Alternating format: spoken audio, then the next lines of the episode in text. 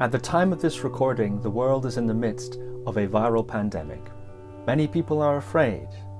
Many people are in isolation, voluntary or otherwise. Some are sick or will become sick. And indeed, some are dying. In this special series of the Guru Viking podcast, I ask my guests the questions that I believe are pressing at this time how to work with fear, anxiety, and panic how to work with isolation, how to work with sickness and death, and how to help others who are also having those experiences. Neither I nor my guests are medical professionals, and this podcast is not medical advice. Fear, sickness, and death are perennial human experiences, and it's my hope that these episodes will be of use not only to those who are being affected now by this situation, but also of use to others beyond it. So, Dhammarato, thank you for joining me for this very special series of podcasts. Many people are worried and experiencing fear or even panic. What would you say to someone who came to you and said, Dhammarato, I'm afraid or I'm panicking? I don't know of anyone who does come to me without saying that. That it looks like that everybody's in a state of panic only now they're more acutely aware of it. That now they've got a reason or, or something to sort of pinpoint it to. They can they've got a name for it now. But many people were in a state of panic before they ever heard of Corona 19. And so now they're just taking the panic, building it up to where it's almost throat wrenching, putting a name on it, and basically like a two year old telling daddy, look what I've done. so that's kind of the humorous way of looking at it that yes, in fact, all of that is created in one's own mind. And that um, there's a lot of wisdom going on. It's leaking out sometimes in spite of Donald Trump. It's getting out People are figuring out what's real about it, what's not real, looking at what the dangers are, and they're acting wisely. One of the ways that it might not be good for the economy, but it's really good for everyone to take a week off or two weeks off, just an excuse to take a couple of weeks off and let the whole economy just shut down for a while is a really good thing. We don't even need coronavirus as an excuse to do it, but that's where we work. That's how we are. It would be so in that regard, the first thing that people should do is actually take the two weeks off. Really. Including taking two weeks off from our worries and our anxieties. And get away from it all, literally. Get away from not only the physical possibility of catching the, the virus itself, but take, away, take ourselves away from thinking about it that we don't spend any time with it, that it's worth researching and looking into so that we know that we're doing the right thing. And then after that, it, let's, let's not keep trying to figure out what we need to do. Let's now instead begin to left to look at the residual anxiety that was there in the first place because we now know to the best of our ability with our frontal cortex fully in operation, that we wisely see that I've taken all the precautions necessary so that I'm not going to catch the virus. Now let's deal with the anxiety that was associated with it because it's not the coronavirus anymore. Now it's the way we feel. So that's another part of then the seclusion that we were talking about earlier, that seclusion in regard of because there's an epidemic, let's everybody take two weeks off and stay in seclusion so that they're not around other people. Keep your distance, keep your contact minimal, and start spending your time alone. That's really, really good advice. It's exactly what the monks did in the time of the Buddha. All right? So, uh, everybody, let's have a couple of weeks of Buddha. no contact, just stay away from everybody else and stop thinking about all of their trouble. so that we can clean our own mind out and begin to deal with the anxiety that we haven't been dealing with. Because there's no reason for anyone to have ever heard anything about coronavirus and then left it to their feelings. No, they should investigate, find out what's going on, recognize there is no danger there, and then stop dealing with it as if there were danger. I think one example of that is like the dog.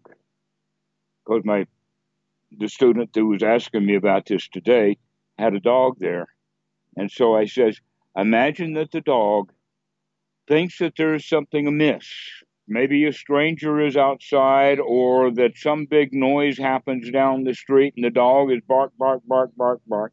And that uh, the human then goes to the window, takes a look and sees what's going on, recognizes the event, and knows now that the dog has no reason to have freaked out. But you can see why he freaked out. Okay, that this was a false positive. Okay. So, now what do we do with the dog? Well, one of the things, if we're compassionate, is we can say, down boy, it's okay. Everything is okay. Pet him or, or whatever. Down boy, all right? So, now if we understand that the very part of the mind that the dog used to get upset about whatever it was that happened, that's that same part of the brain that we use when we get upset.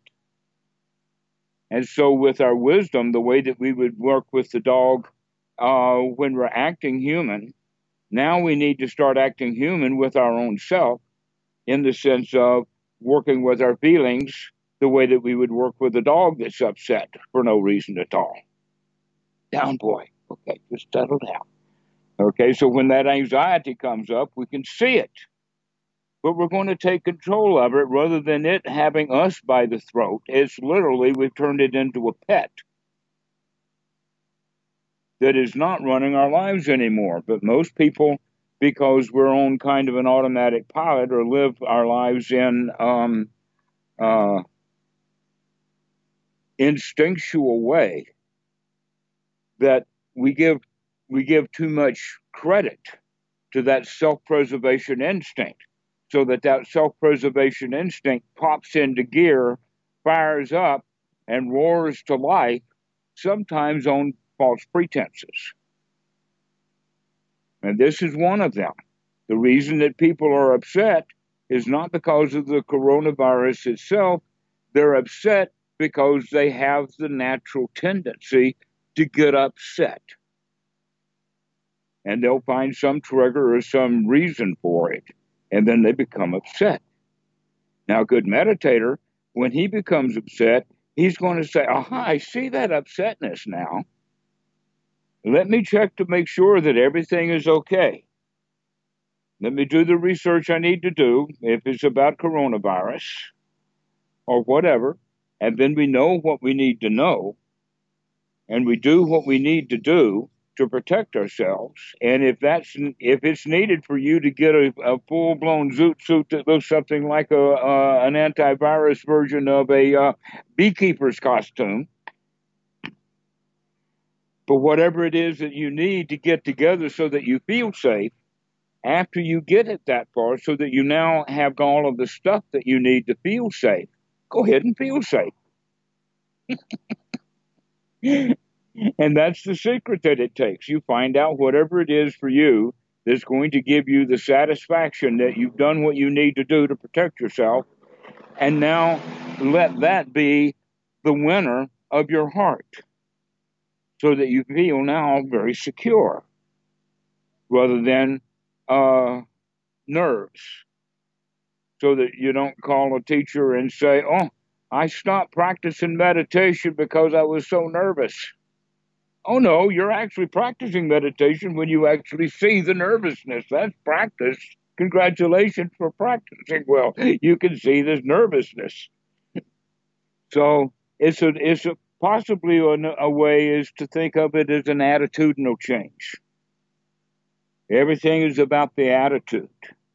Is there a practice you'd recommend or a practice strategy that you'd recommend to turn the mind from fear to a different sort of emotion? You've already discussed there this idea of talking to that part of the body like you'd soothe a dog who is agitated by somebody walking past the front door. I mean, that sounds like mm-hmm. that's a that sounds like a meditation technique to me. Would that be the uh, main advice then from a technique point of view? Uh, yes, you can in fact uh, change the, the concept around a little bit and then fit it right into the practice of anapanasati. That this is in fact part of the way, uh, and that after sati, after you wake up, part of that investigation quality also now is gladdening the mind. So we're talking about step nine on Anapanasati and step 10 of Anapanasati. That's basically all we've been talking about. But then there's other aspects of Anapanasati that puts together a fuller practice. But basically, it is if we can come to the point of seeing whatever it is, then we can gladden the mind to the point of taking control over it. In other words, it's no longer our boss. Now we become its boss. I love this example. Everybody is an emperor of their own pile of dirt. Okay? It's just true. Everybody's an emperor of their own pile of dirt. The question is are you buried half under it? Are you completely buried under your pile of dirt? Or are you sitting happily on top of your own world? And it's all about an, an, attitude. And the attitude that normally people have is the kind of attitude then of a loser that has some reason to worry and be anxious about uh, coronavirus, even beyond the intelligence part that shows them you've already done everything that needs to be done. People uh, around the world are falling sick or may fall sick what would you say to someone who came to you and said, Dhammarato, I've just been diagnosed with the sickness, or Dhammarato, indeed, I have fallen sick, I am sick? Okay. I would say to them, if you can get tested for coronavirus, then do. Find out for sure that it's coronavirus or not. Because most people who have the coronavirus like symptoms don't actually have that particular strain of it. It's got some quite unique characteristics. And if you can get tested, then do so. But in all cases, stay even more so isolated. You've got a real good reason now to stay in seclusion. But now you've also got an additional item of um, mindfulness to take care of, and that is the sick body. And that it's really good to work with, to nurture, to care for, and to pay attention to this sick body as if now that's the uh, the object of meditation. Whereas before anxiety. Before that it was coronavirus. I got to find out about it now that i know i've taken all the precautions i'm sick anyway now I got to find out is that it or not. But being sick now gives us a new opportunity for practice with the assumption that we're going to survive this illness. We're not going to die. We're just going to lay here and be sick. And we're going to do a really excellent job of doing that. High class, noble, sick. Okay? So even if I'm in the hospital, I'm still very friendly with the nurses. You don't give them your hard time. So uh, this takes some mindfulness to really build up to the point that, uh, and this is your best opportunity. It's like being ill is a major, major useful thing to develop one's practice. Because after we get out of the sickness and we can look back and say, oh, if I can do that while I'm sick, then I can behave that way nobly, high class, all the time. There's no more excuse for it, me behaving badly according to my feelings. I'm going to behave high class because I know how, because I've been practicing even while I was sick. Okay. Now, one of the qualities of that uh, high class are, are having that we need to keep continuing with sati because the normal way of doing it is when the body is sick, the mind gets sick too. So when the mind gets sick, then it's, oh no, poor me, and all of that. So we begin to feel bad. And when I say feel bad, it's not just that the body is distressed and, and, uh, and feeling bad, it's also the feelings themselves that are bad. That we almost give ourselves a, a pity party, literally. and so, uh, sati, incorrect practice, then, is going to remind us to continue to change our attitude. That I'm on top of this illness, that I am not the body. The body is sick, but the mind is not sick. The mind is just darn tootin'. Thank you very much. And so we raise the mind out of that into the state of a winner. Yes, the body is sick and I can handle it. I'll come out stronger for it. I'll use it to develop the mind. In a way, you can think of it like the um, some athletes will train with uh, big, heavy sandbags or even lead bars strapped to their wrists and strapped to their ankles just to, to work out, or even boxers will do it so that it helps them build speed. Because if they could get uh, their their arms with these um, uh, hindrances in there and get it up and going to full speed, then when they take these hindrances off, now we can go even faster. It's just a natural way of building things up. So we can think of illness as okay, now I've got a new burden, I've got a new tool that I've got to work with because I, the only other choice is to feel bad. right? So let's go ahead and practice, and we practice every time we remember to practice because the natural tendency is to go back into poor me. So by practicing correctly, including Anapanasati, which we'll get to in a moment, this actually will lessen the illness. We don't feel quite so bad. We're much more like being walking wounded than we are bedridden, just mentally. And so we pull ourselves out of it. It really is an attitude change. And this has a lot to do with how the placebo effect works. You know what I mean by placebo?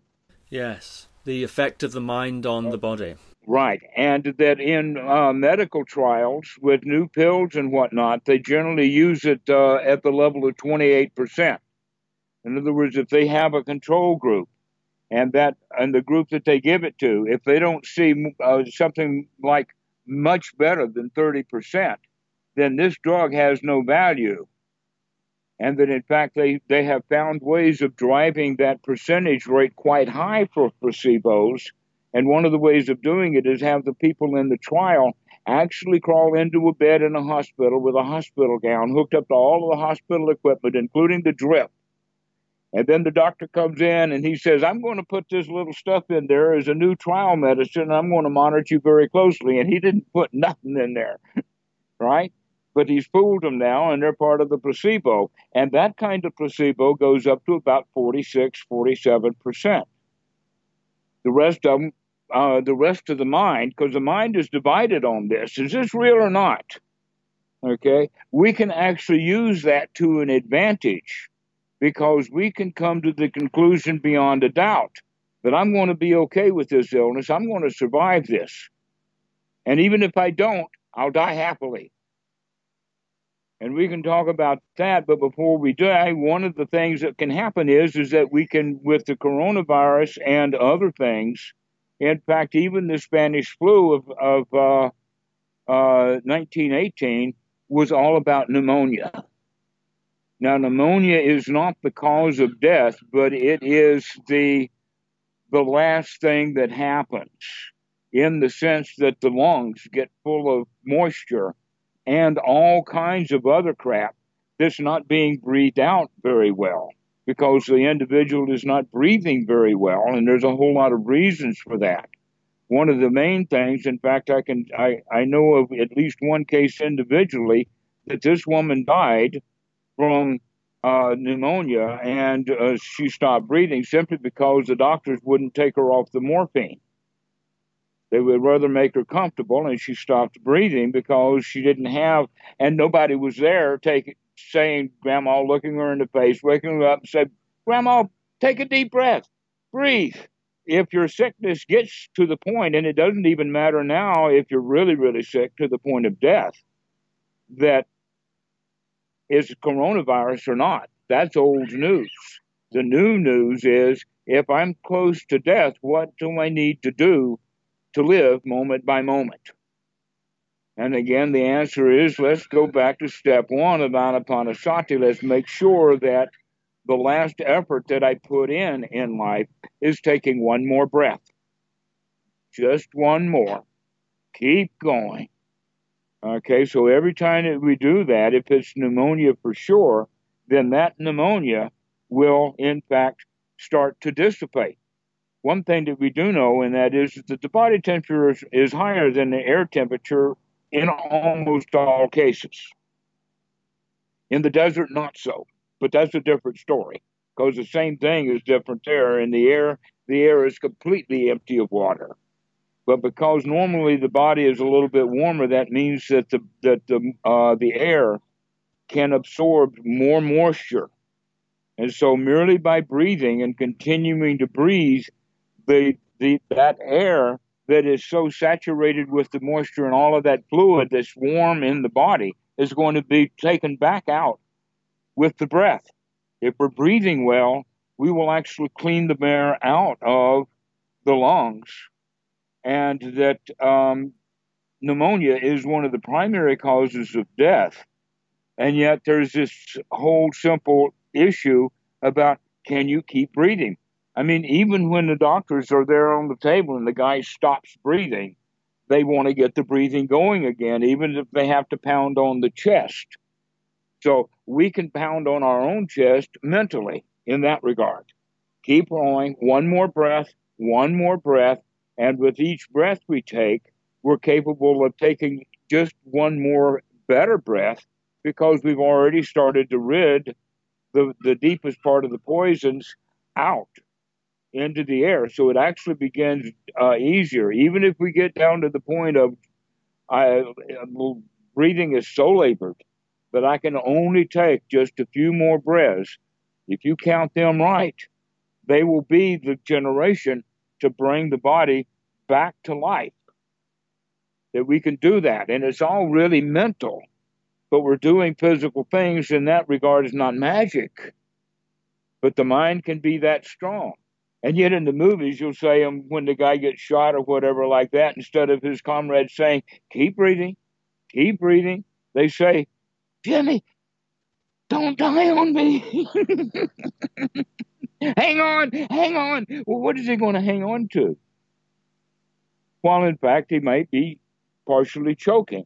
So if you've got someone that's in that state, make sure that they're breathing just like you would want to make sure that you're breathing. That would be a really compassionate thing to do is to make sure that you've got a friend who's sick to keep him breathing. Because even if he gives you what you what he's got, you'll be able to manage it better than he could. And so we're kind of willing to take that chance to to save one's someone's life. So this whole idea then of getting really, really sick is can be be changed. And it doesn't matter whether they're old or young. The reason that the older people are dying off with uh, this virus is because uh, they lay down and just, you know, go limp and stop really breathing while the lungs are not capable of breathing well anyway. So the pneumonia winds up as the killer. So now we know what to do. But there can become a time when, in fact, pneumonia's got us. In that case, let me ask you there. What would you say to someone who came to you and said, uh, Dhammarato, I think I'm dying, or indeed, Dhammarato, I am dying? Watch closely.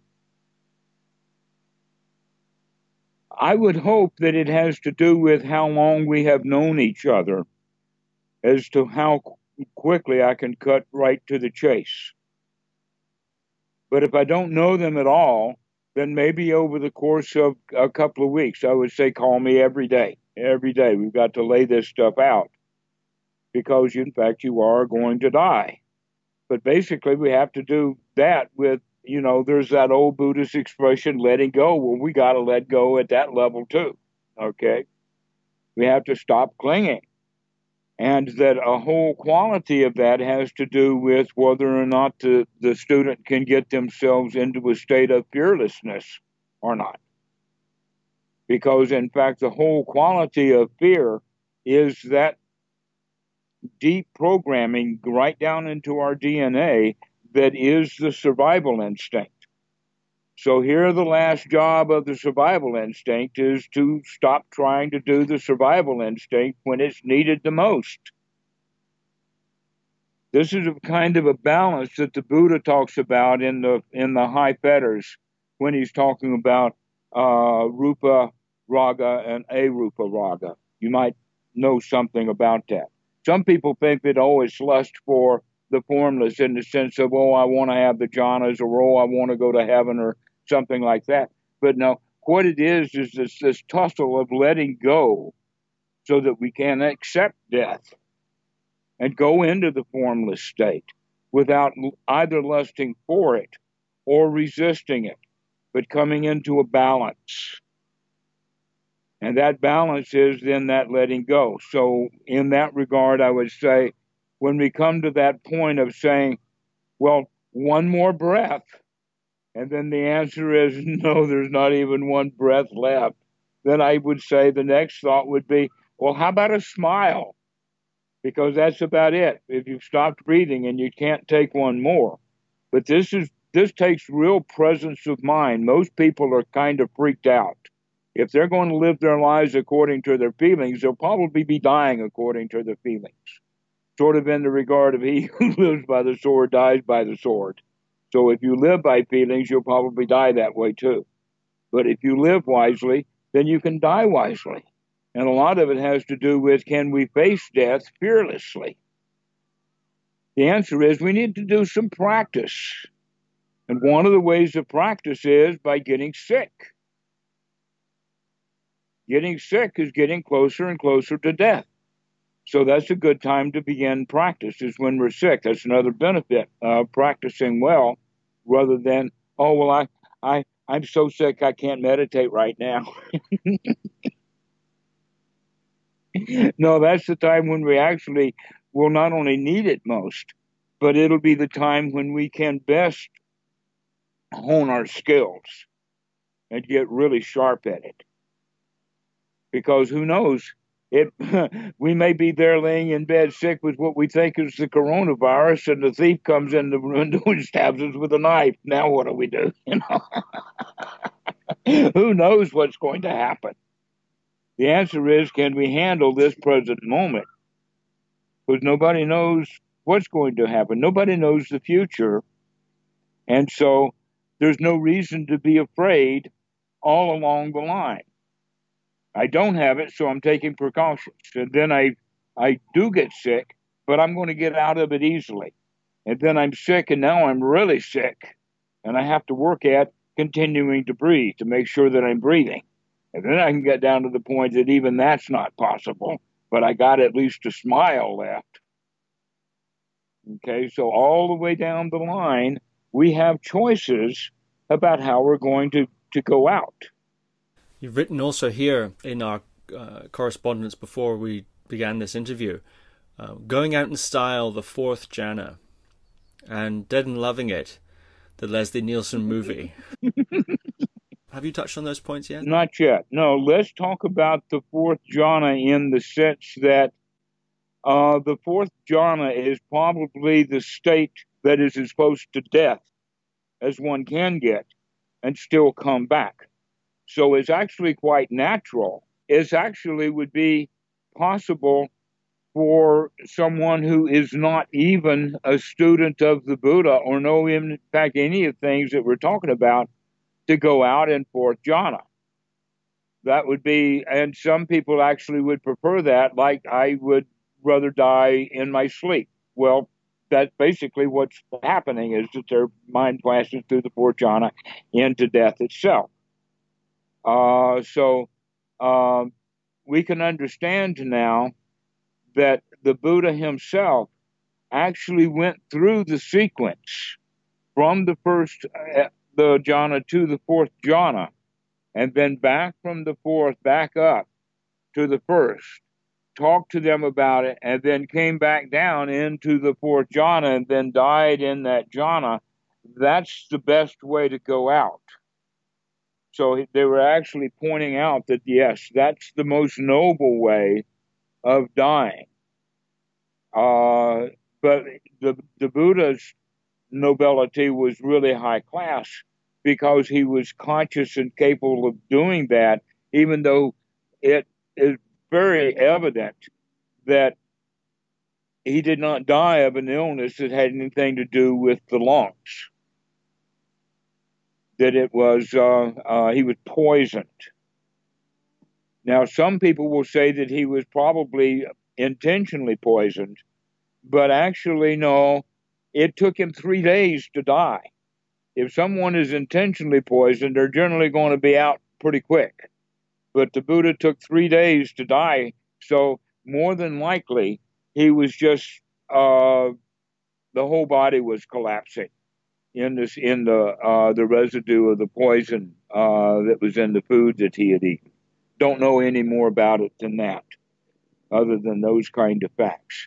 But at that last time was this intentional pointing out that if we really let go and and and pass, we can do that so easily to where most people really choke up in the sense that I don't want to die. And so they're clinging to that very last moment. Now, um, in some systems of belief uh, in Buddhism, that very, very last thought is an, an extraordinarily important point about how one is reborn. And so, um, whether you actually believe in rebirth or not, that whole issue about that very last mind moment still does not lose its significance. That a good Dhamma dude, he should think about what's it going to be like. I'm only going to get to die once. Let me really be there for it. Let's plan on this, dude. Let's make sure that we know what's going on at that last point. And so it's actually something to look forward to because we can be completely fearless, not afraid of death. It's going to happen anyway, whether I'm afraid or not. My choice. So I choose to go out fearlessly.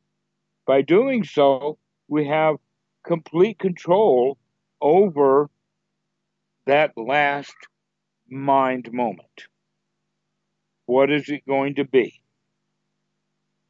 More than likely, it will be chosen appropriately at that at that last moment depending upon one's state of awakening. But the final letting go from that fourth jhana is like the Mahaparinibbana in the sense that the nibbana, that coolness or the final letting go, is something that can only be experienced in death for anyone. And those who are prepared for death have a distinct advantage over the people who are not prepared for death.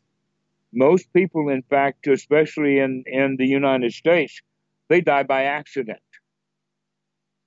Why? Well, here they are in the hospital, hooked up to all kinds of equipment. The doctor's got huge amounts of interest in keeping each individual one alive because everybody that croaks cost him a fortune. So he's interested in keeping everybody alive and he loses on every occasion. Everybody dies. All right. So, in that regard, um, everybody dies by accident. And few of us get an opportunity for correct planning. So, an example of that would be here's Granny in the bed. It's uh, Sunday. She's about gone. Everybody knows it. The family comes in on Sunday And half the women are saying, We're going to pray for your mama, we're going to pray for your grandma. And all of the boys are crying and everything like that. And then they leave. And Granny dies on Monday. And now everybody's really unhappy because they didn't have a chance to say goodbye to Granny. Well, you said goodbye to Granny yesterday. You just didn't take the opportunity to say goodbye. All right? So that's how they miss out. She died by accident. But I have an idea that this particular granny died the next day because that was, in fact, for her the goodbye. She had now done what she needed to do, had come to a state of grace. You've already talked a little bit in your other answers about what to do for somebody who is sick or somebody who's dying. But what would you uh, say to somebody who came to you and said, Dhammarato, my loved one is sick, or so- somebody here is sick, or somebody is dying? You know, what can I do? It's the coronavirus, stay away.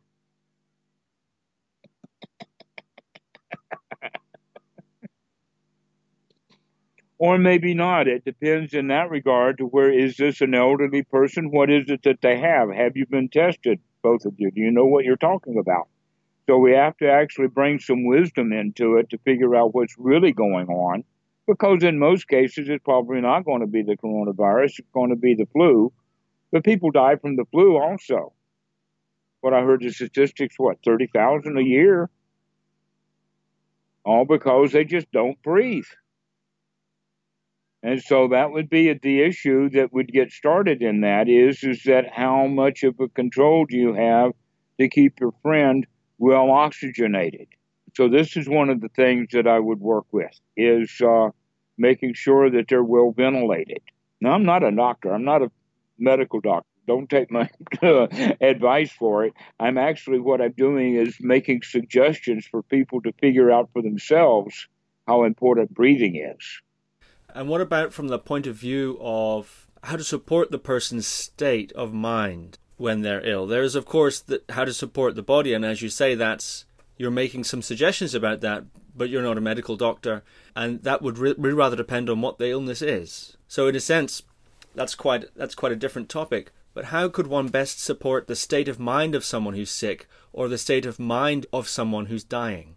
I would say that you would treat the sick and dying person the way that you would treat anyone with love and care and affection and humor and joking around and making light of the situation and uh, treating them like they can get over this, that it's not an issue, that they're in charge of their own lives, that they should, that they don't have to give in to their bad feelings and I would be my suggestion would would be nonstop meditation instruction. and the people begin to remember to do it for themselves. Take a take a deep breath, Granny. Here, you want me to pound on your chest, or you're going to do it for yourself? So that would be the way to handle that, making sure that uh, the wisdom that that the individual Dhamma dude has been collecting is valuable and it's valuable for anyone at any time, but it's especially valuable when people need it the most. That's when they're sick. All right, then, the last question. Many people at the moment are limiting their social contact and self isolating, either voluntarily or otherwise. What advice mm-hmm. do you have for those who have found themselves in extended seclusion?